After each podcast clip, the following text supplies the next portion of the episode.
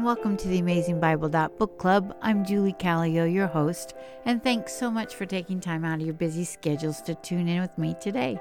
If by chance you want to contact me, you can do that at theab.bc.pc at gmail.com. Today we're looking at chapters 8 through 11 of Revelation, and this section covers the seven trumpets which began after the seventh seal was opened. Chapter 8, verse 1 reads, When the Lamb broke the seventh seal, there was silence in heaven for about half an hour. Now, there are various views as to why the silence. One, a sabbatical rest for the millennium. Two, a brief pause, but not truly silence because there's always heavenly praise. Three, a temporary suspension of heavenly revelation so that John can write everything down. Four, the pause is due to the focus on the prayers of the saints. Five, to symbolize the awe and dread with which the heavenly host await the events about to happen. This is from Patterson's commentary. Then verses 2 through 6 is the prologue for the seven trumpets which were given to seven angels who stand before God.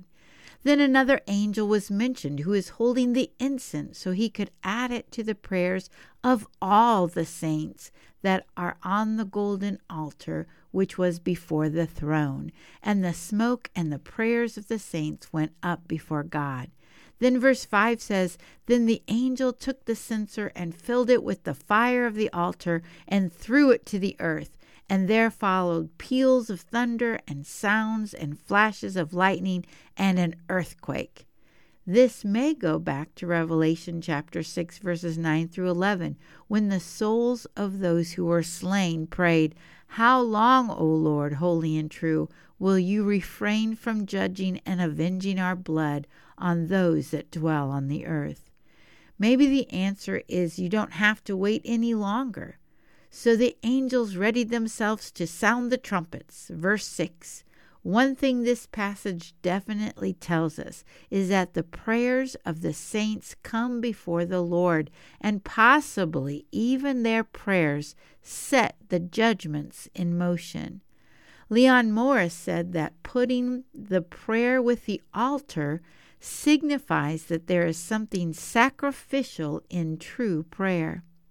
Many times when God's presence appears, so does thunders, rumblings, lightnings, and an earthquake. Revelation 4 5 and Exodus chapter 19, verse 16, with the giving of the Ten Commandments.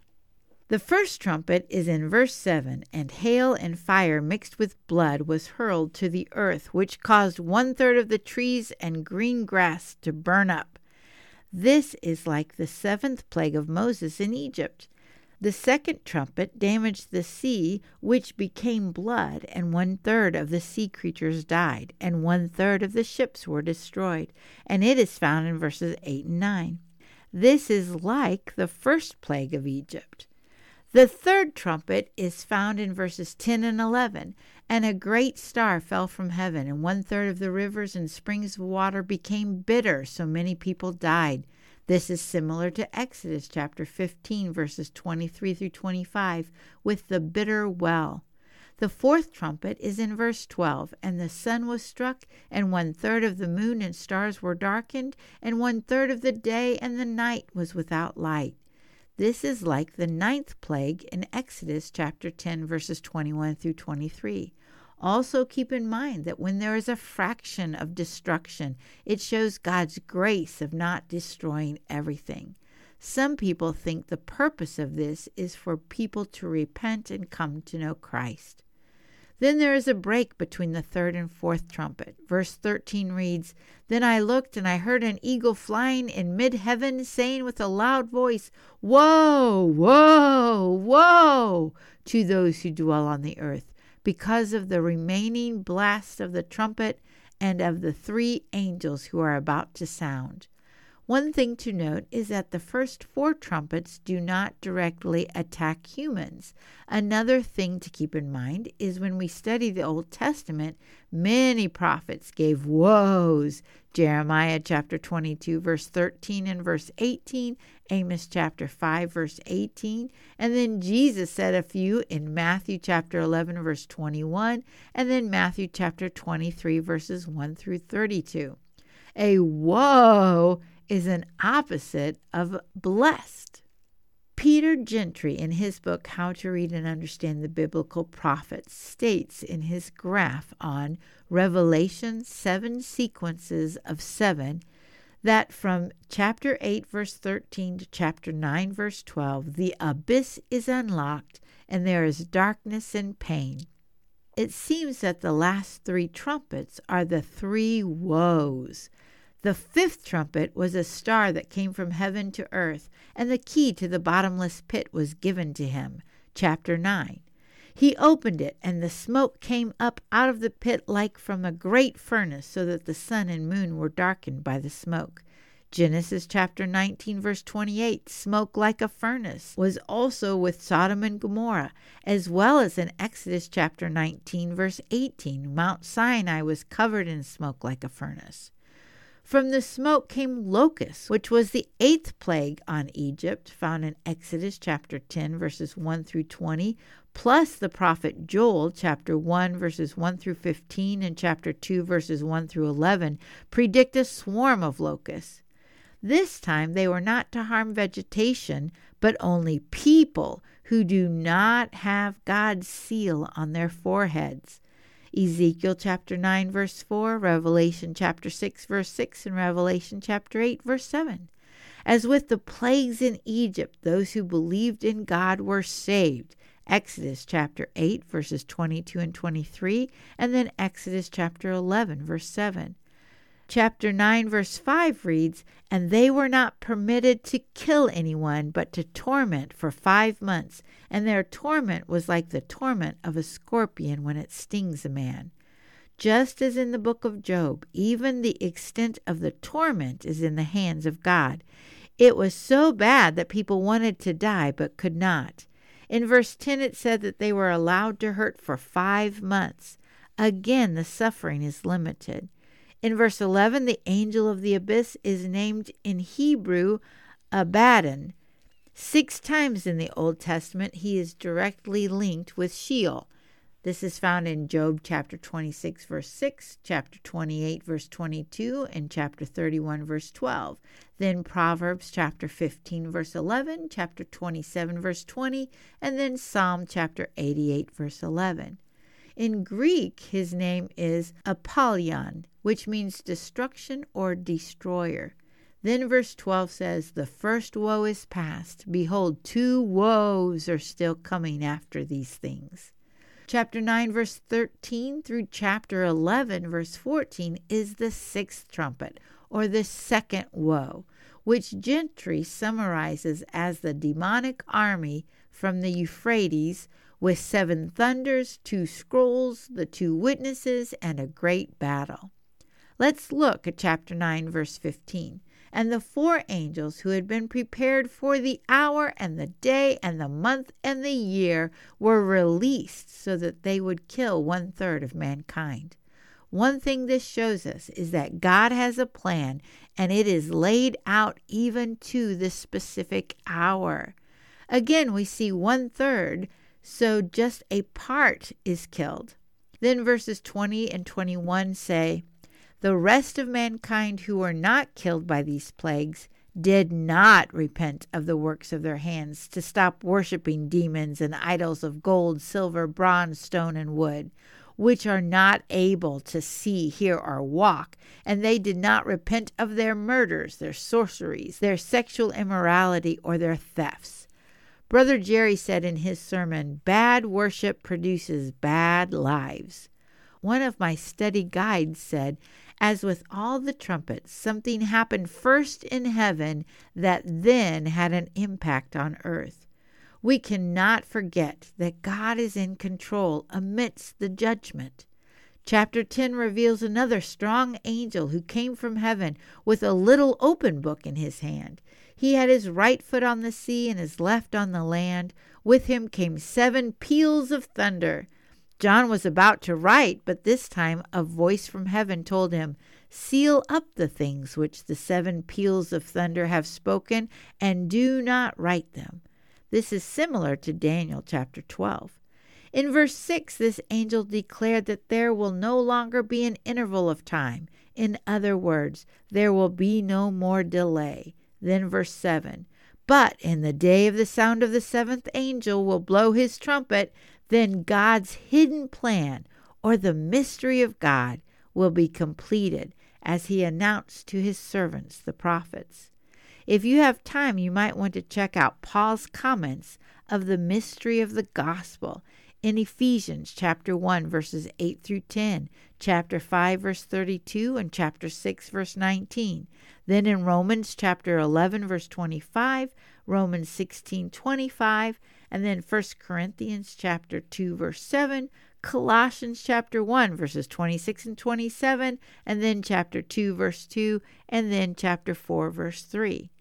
Now John was told to take the little open scroll and eat it, and it was sweet in his mouth, but bitter in his stomach.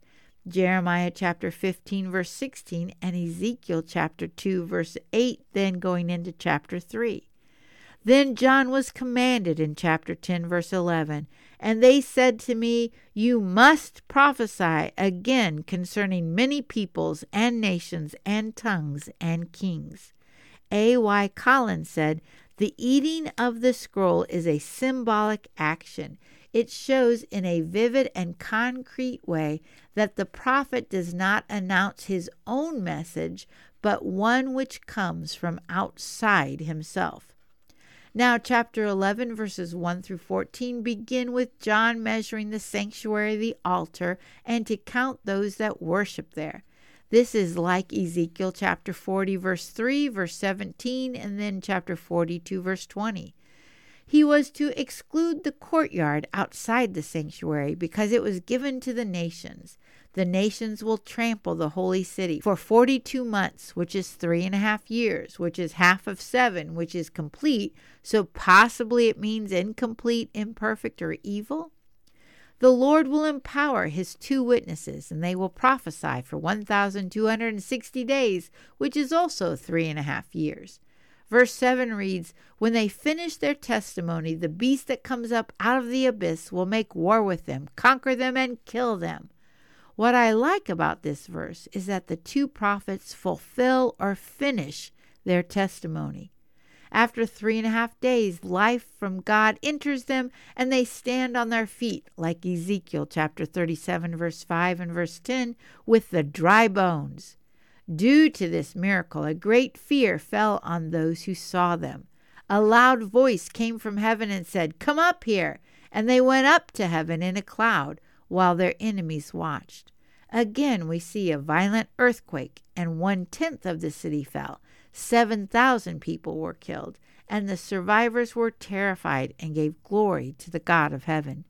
Verse 14 The second woe has passed. Take note, the third woe is coming quickly. The seventh angel blew the seventh trumpet in verses 15 through 19 of chapter 11. In verse 15, a loud voice in heaven said, The kingdom of the world has become the kingdom of our Lord and of his Christ, and he will reign for ever and ever. This is the verse that the great Handel's Messiah came from. Then verses 16 through 19 the 24 elders who were seated before God on his throne fell on their faces and worshiped God, saying, We thank you, Lord God, the Almighty, who is and who was, because you have taken your great power and have begun to reign. The nations were angry, but your wrath has come. The time has come for the dead to be judged, and to give the reward to your servants, the prophets to the saints and to those who fear your name, both small and great. And the time has come to destroy those who destroy the earth. and the temple of God which is in heaven was opened, and the ark of his covenant appeared in his temple. And there were flashes of lightning, and sounds, and peals of thunder, and an earthquake, and a great hailstorm. Leon Morris said the reference to the covenant is also important. The covenant is eternal. God has worked out his purpose throughout history, and now at the climax, the symbol of his covenant faithfulness is publicly disclosed. This is a tremendous moment. J.B. Smith said, Keep in mind what was said in chapter 10, verse 7 regarding this passage. In the days of the seventh angel, when he shall sound, the mystery of God is finished. He also said, Observe that the chapter opens with the mention of the temple of God on earth in Jerusalem and closes with the temple of God was opened in heaven. Ladies, there are still many things I do not understand in this book, but what I do understand is that God is on his throne, and his Lamb, who was our sacrifice, is the only one worthy of opening this scroll. The saints asked, How long do we have to wait to have our blood avenged? God, when will you act? This book shows us that God will act. We know that the believers have suffered pain and trials and tribulations, but when it comes to experiencing the wrath of God, they are spared. God is merciful by only bringing destruction on a fraction of people with hopes that they will come to repentance, but many do not. Ladies, what have you learned today? If you have heard his voice, please don't harden your heart like the unbelievers in Revelation chapter 9, verses 20 and 21. Instead, let's be women who bow down and worship and pray so our prayers are a sweet aroma with the incense before the Father in heaven. Until next time, and thanks so much for listening.